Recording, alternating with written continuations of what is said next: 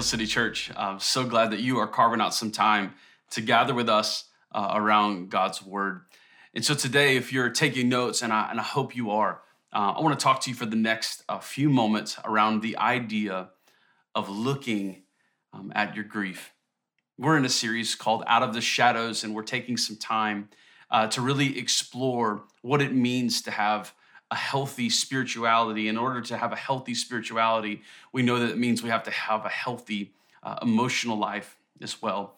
And so we're going to talk about grief today. We spent some time with the last few weeks talking about emotions, uh, our family of origin, and now we're going to look at grief. And so I want you just to write that or write that out. Look um, at your grief. And so I want to take us to the scriptures this morning. Uh, we've got five scriptures that I want us to consider uh, and just frame this idea of grief. Uh, they're brief, uh, but I hope that you'll follow along. Uh, they'll be for you on the screen. We're going to begin at Psalm 34, verse 18. It says, The Lord is near to the brokenhearted and saves the crushed in spirit.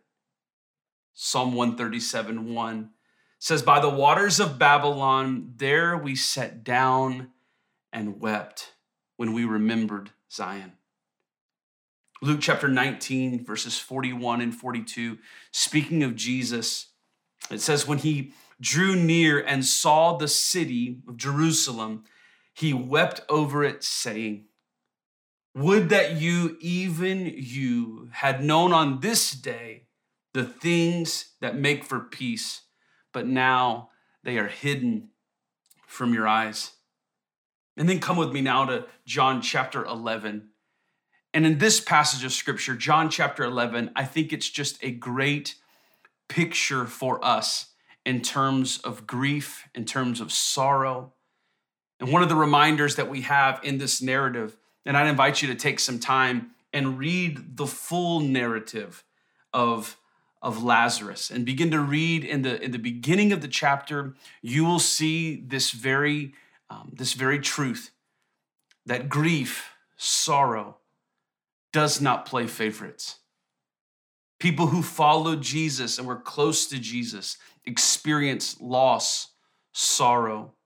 And in John chapter 11, it says that when Jesus saw her weeping, when Jesus saw her weeping, the Jews who had come with her also weeping, he was deeply moved in his spirit and greatly troubled. And he said, Where have you laid him?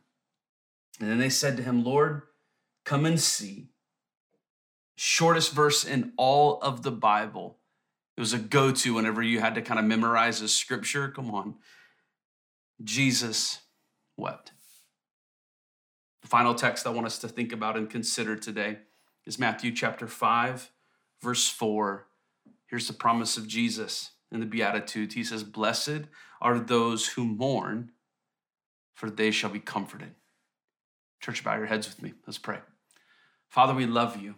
We thank you, God, that we can have honest conversations about what it is to grieve and to grieve well and how we move through that. And that we can be reminded that the scriptures do not restrict us from feeling, but the contrary is true. A life lived in you is a life to the full where we are allowed, invited, expected, or to feel all the feels and know that you are with us in the moments of celebration, in the moments of trial, in the moments of sorrow, and everything in between. God, we thank you for your mercy and your grace and your presence that is with us in every season of life. And in the name of Jesus, we pray. Amen. As we talk about grief, as we talk about sorrow and mourn, you could look for a definition uh, just like I did and, and landed on this that grief is emotional suffering brought on by bereavement, mishap, or disaster. To grieve is either to cause or to feel sorrow or distress. As I was thinking about that definition, here's where I kind of landed. Uh, a simplistic way of me thinking about grief is that grief is dealing with loss. And you and I, if we were to survey our life, we have experienced loss at a variety of levels. Early on in life, we, we deal with, we experience loss, and we have to process those emotions. If you've ever been around a young child and you were to take something from the child, you would see that their response, their reaction, maybe it's tears, maybe it's screaming, maybe it's frustration. That's a picture of actually someone immature dealing with and having to get familiar with loss, loss of an item, loss of something that they care about and enjoy. Here's what you and I recognize that if we learn how to do it then and we grow in maturity in a healthy way, then we arrive kind of in our adulthood and we're able to process our emotions in a healthy uh, and healthy way. But truth be told, many of us live our lives and while we may at a young age learn how to kind of process some of that something happens along the way and as the emotions get more complex and as the situations become more trying and more difficult we we lose our way I've seen times in my life, and I've seen many people that I have known and have walked alongside when they're hit with a moment of grief, of sorrow, of loss, it kind of puts them in a tailspin.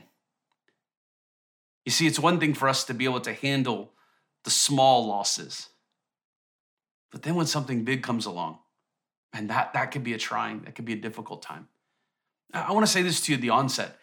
It's very it's very easy for us to kind of look at our lives and go, oh, maybe I haven't had like a massive tragedy or a massive loss. And you might dismiss our conversation today because you feel like it doesn't fit. And, and I want to say this grief, loss, comes in all many different shapes and sizes. Yes, there are the massive tragedies that happen in our life that will produce grief. But I also want you to know that sometimes the smaller losses that may seem, in light of the massive tragedy, insignificant, what I want us to understand is that waves are waves. And whenever something happens in our life, it creates a wave of grief, a wave of loss. And so it might not be the six foot wave that you could barrel roll surf, but it's still disrupting the equilibrium of your life. And what we want to do is walk through that in a healthy way. I'm very aware that many of us, when we think about our relationship with Jesus and walking that out in life, many of us have been offered this idea that, that a life in Christ is somehow immune to suffering and difficulty. That somehow us as Christians, we're now promised a life that is void of grief. And I just want to remind us that there is nothing further from the truth. There are no promises of Jesus that we won't have difficulty, that we won't experience loss. The opposite is actually true. Jesus says to his disciples, and all that would hear afterwards, in this world, you will have trouble. There's a promise of God that we don't want to talk about very often. Jesus says you will have trouble. You're going to go through situations in your life where there's loss, where there's difficulty. You see here, even in Psalm 137, it says that they're remembering Zion, they're remembering the way things used to be. And yet they've just found themselves in a place where all they can do is sit down and weep. Later in that psalm, it says we've actually taken our guitars and we've hung them up. We don't got any more songs to sing. Jesus in John chapter 11 comes upon a friend of his who is no longer here. The narrative as it unfolds is kind of tough for us to get our mind around because Jesus hears of his illness and it doesn't seem to pull Jesus out of what he was doing. Jesus arrives to what many people consider to be late. Lazarus had already died. And Jesus gets there knowing that a miracle is possible, knowing that God is going to move, and yet Jesus still is overcome with sadness. He's overcome with grief at both what he's seeing in the community and what he's experiencing at an individual level. What I want us to get very familiar with is in the scriptures, time and time again, we see grief, we see suffering, we see loss as a part of life, but friend, also something that can produce something incredibly valuable to us. You see, this whole idea of looking at your grief goes against our natural intuition to look at our grief, to turn towards our pain. You see, many of us, when we get into situations that are perplexing and trying and painful, we want to avoid the pain. We want to run away from it. We want to create separation between us and whatever is causing that pain. What I'm saying to you and what I'm offering is spiritual maturity will be found and experienced in our life when we turn towards the pain, when we turn towards the suffering, and we embrace what God is doing in the midst of it. Hear me on this, friends. In the midst of our pain and suffering is where we find the presence of God. The promise that we have is in this world we will have trouble, yes, but we also have the promise in Psalm chapter 34, verse 18, that we read at the beginning, that the brokenhearted will find that God is near those who feel a crushing in their spirit. I love considering the story of Job found early on in our scriptures. The story of Job, many would say, is one of the first narratives collected chronologically in our Bible. So, what does that say to us? That one of the earliest stories that we have in our scriptures is about a man who suffered, about a man who lost. And again, please don't confuse that Job had it coming. There's another misrepresentation that unfortunately many have embraced and others are dealing. That if something happens in your life that is tragic, if something in your life that is producing pain, somehow you, me, we're at fault.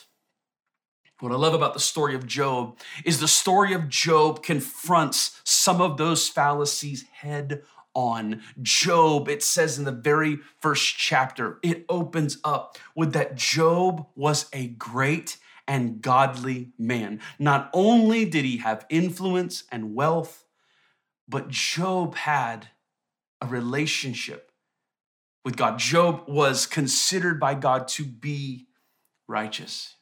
Job had family, Job had friends, Job had everything sort of around him. And yet you see suffering, loss that is, is just one after the other. Job's the story of like, can it, can it get worse than this? Loses land, loses possession, loses children, loses family. Like he just, he just loses everything. And what we're reminded and what we're offered in that story as we see Job processing kind of this grief I think are some lessons that are, are very, very helpful for us as we think about what does it look like for us to process our grief, to go through seasons of loss, and to do that well. Let me offer them to you. The, the first one I would say is this is that we should pay attention to our pain. This goes back to this idea of sort of turning towards it. As you turn towards that, that pain, what I want to invite you into is to pray honest prayers. Pray wild prayers. Pray prayers that are precisely where you are. I think one of the greatest disconnects that happens in our spiritual life when we're going through seasons like this is we feel one way and we talk to God another. We'll sometimes talk to our family, friends, those that are in proximity to us with a greater level of honesty than we will with God. And what I want to say to us to create the depth in our soul that we long for, to have the relationship with God that is healthy, that is that is vibrant, it is requiring us to be honest. Pray honest prayers. That means don't hold back. Say exactly what you're feeling to God. You see, many would say that the Psalms, in the middle of our Bible, in the middle of our scriptures, that this is the prayer book of the church. Historically, the Psalms have been the place that have helped form, instruct, teach the people of God how to pray. And if that is the course on prayer, let me just say to you, I think many of us are failing the course. Because when I look in the Psalms, I see, I think about a third of the Psalms are Psalms of lament, crying out, dealing with, expressing pain, loss, suffering, grief, bewilderment. We see them as laments, but also there are Psalms known as imprecatory Psalms. These are Psalms that when we read them, the language in it is sharp. This is where the people of God are just getting their emotions out. And what's interesting is when you read some scholars talking about them, you can almost even hear in the Christian community how difficult it is to embrace that those words are in our Bible. Because we're like, oh, this doesn't seem to fit or it doesn't seem to go along with how we should behave or act. Listen to me following Jesus does not mean you void out your emotions. It means that now you have a place to bring them, and God can help sort out your pain and your grief and your anger. God can handle it, friends.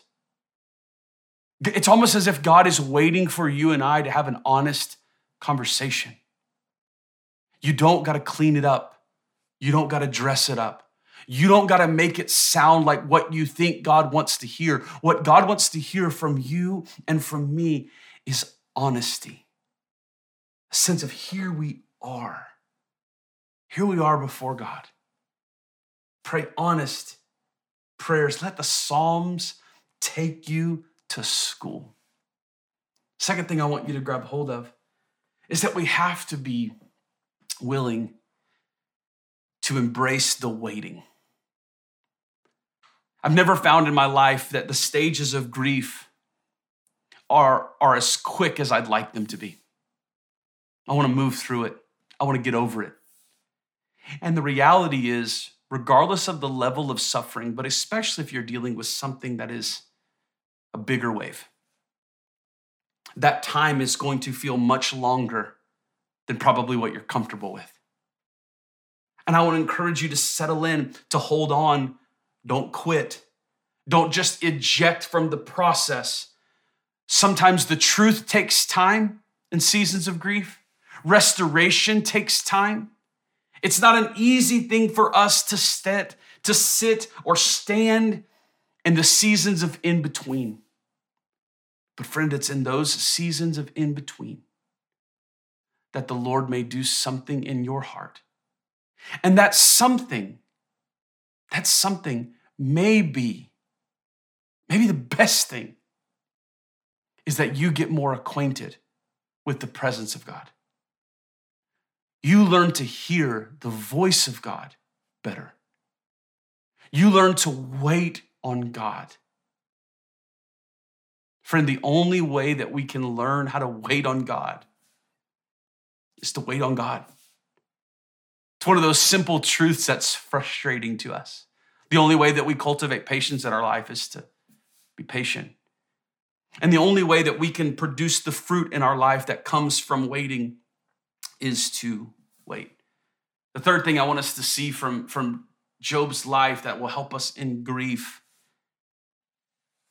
Write it down this way that you can only do so much. Know your limits, embrace them. It's mature for us to know our borders, to know what we can actually handle. We all have limitations. Pete Scazzero says that this list, think about this list as our limitations. I, I think this is just wonderful and hopefully freeing to you. Your physical body is a limitation. Your body, my body, is dying and will return to the dust one day. We have to sleep, we have to eat, we have to drink in order to live. These are limitations.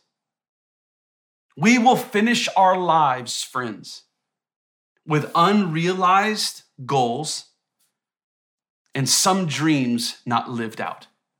Our physical body's a limitation. Like we talked about last week, our family of origin is a limitation and can be a limitation. Your marital status, whether you're single or married, limitation. Our intellectual capacity. None of us, none of us have the ability to be brilliant and experts in everything at the same time. Your talents, your gifts, that's a limitation. You may have talents. You may have 10 talents. I may have three. But our talents, our gifts, those are limitations on our lives, your material wealth. Regardless of how much money you have, someone has more. Unless you're, you know, Elon Musk. But that's a limitation. It will put a cap on what you can accomplish, your raw materials. God has given you a certain personality, temperament, your unique self. That is a limitation, your time, your work and relationship realities. Your spiritual understanding is a limitation. There are secret things that belong only to the Lord. Deuteronomy 29 29 tells us that. So listen to me. This list these are limitations. Know them, get familiar with them, and understand that they're not weaknesses. And friend, even if they were weaknesses, only in our weak areas are we able to see the strength of God truly shine. I think many of us are living with the weight of trying to carry and do and push and pull and create. And what we're not doing is giving proper place for God to move and operate. And we're carrying the burden of trying to live outside of our limitations. And I've just found in my life when I'm trying to live beyond myself and I'm expecting to be able to do the impossible, that's where frustration comes in my life. That's where the feeling of failure can seek in. And friend, I don't want us to live that way. When we're grieving, we recognize that there's only so much that we can do. When we deal with suffering, we're dealing with loss, there's only so much that we can do. The fourth thing I want you to write down is simply this phrase to climb the ladder. To climb the ladder. Many of you have heard the name Saint Benedict, but in Saint Benedict, sort of his spiritual journey, he kind of created this ladder of humility. And I think that this ladder of humility is a way for us to deepen, it's a way for us to grow, it's a way for us to mature. I mean, think about this humility comes from the Latin word, which means of the earth. So low or to be grounded. So when you're grieving and you're going through difficult times and difficult seasons, climb this ladder, cultivate this humility. Here are some of the steps and the, the rungs of that ladder, if you will. There'll be eight of them. I want you to consider and think about these. One is, is a fear of God. That first level is to have a healthy fear of God, an awareness of who God is, of God's bigness, of God's grandness. We have a fear of God. The second is to let your will die. To let your desires, to let your ambition, your ego, your driving this thing, let that will perish. Not our will, but thy will be done.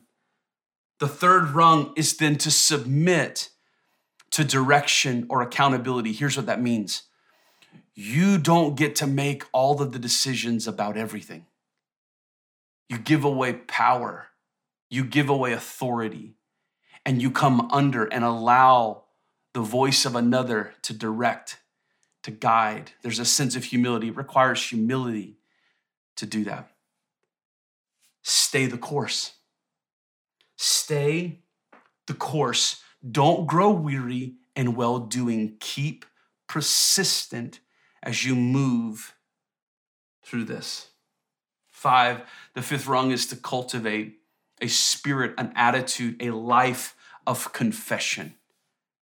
Your confession that Christ is Lord, but also your confession of your need, confession of the brokenness, confession of the moments where you step out of bounds. Cultivate that confession. It will help produce humility in you. When you and I are not living lives of confession, we get to buy into our own lies that we're better than we really are.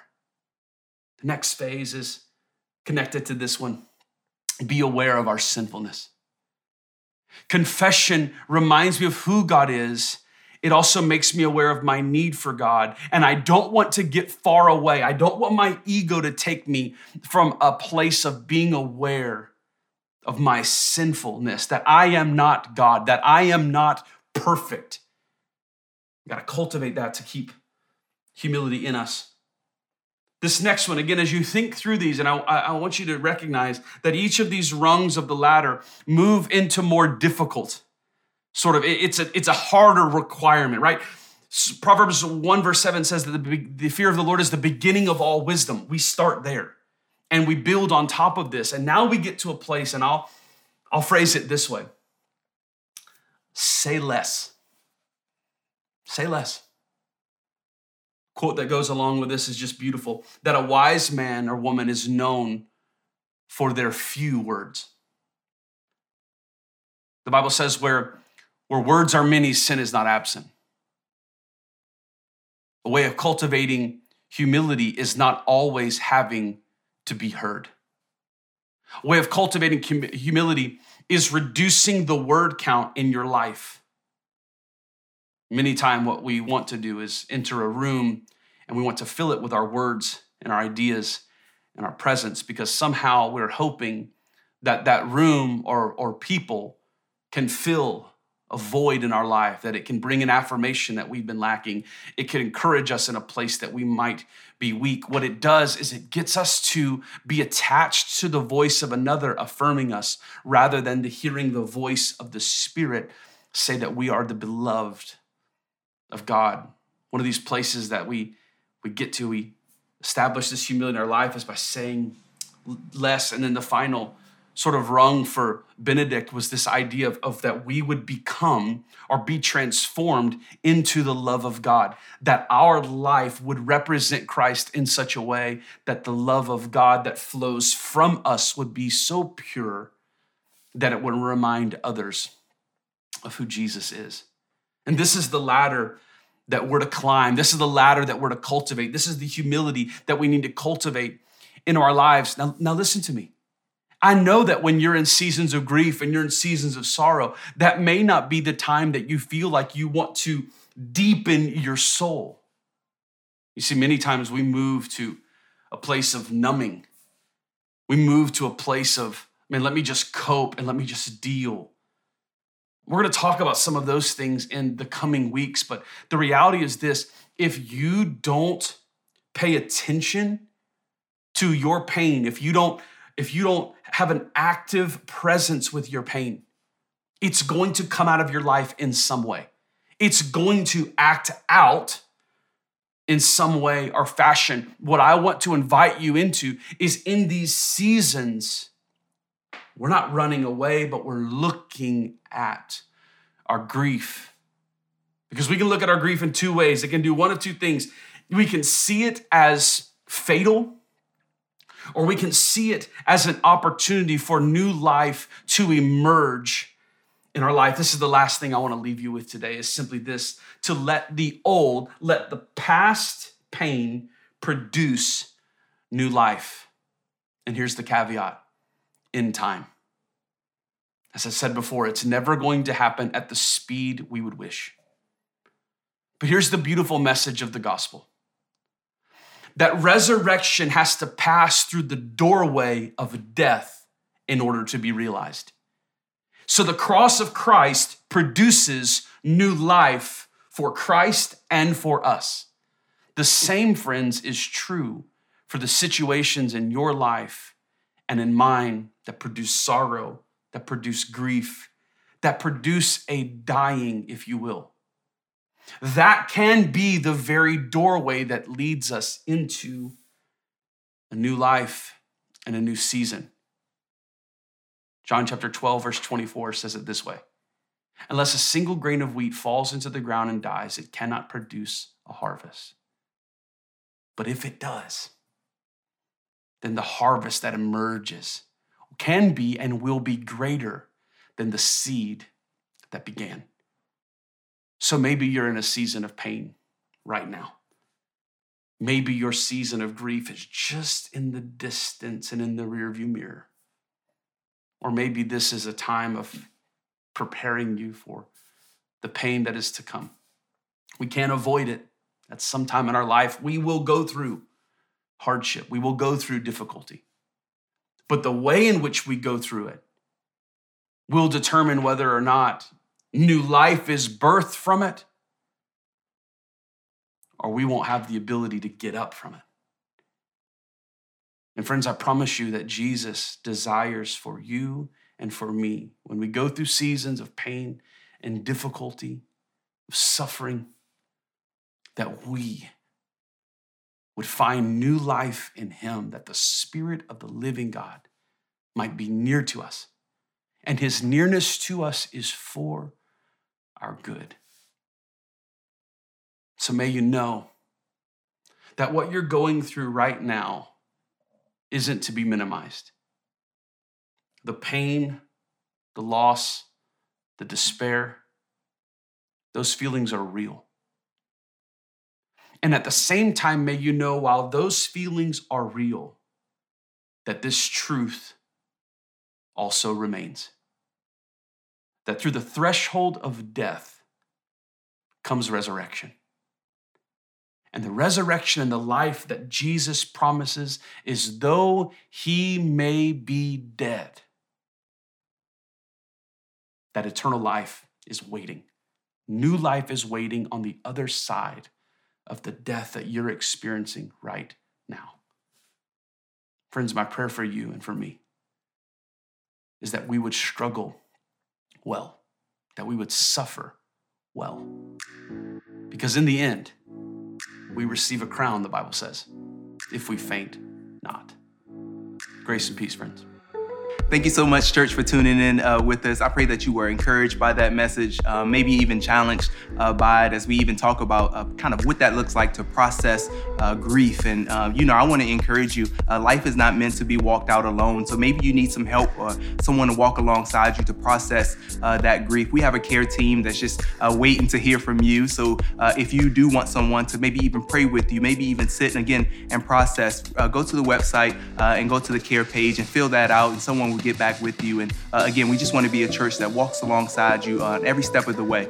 Uh, so you can use that care page uh, for that. Uh, so I hope you guys have a great day and even a great rest of the week. We see you guys next week.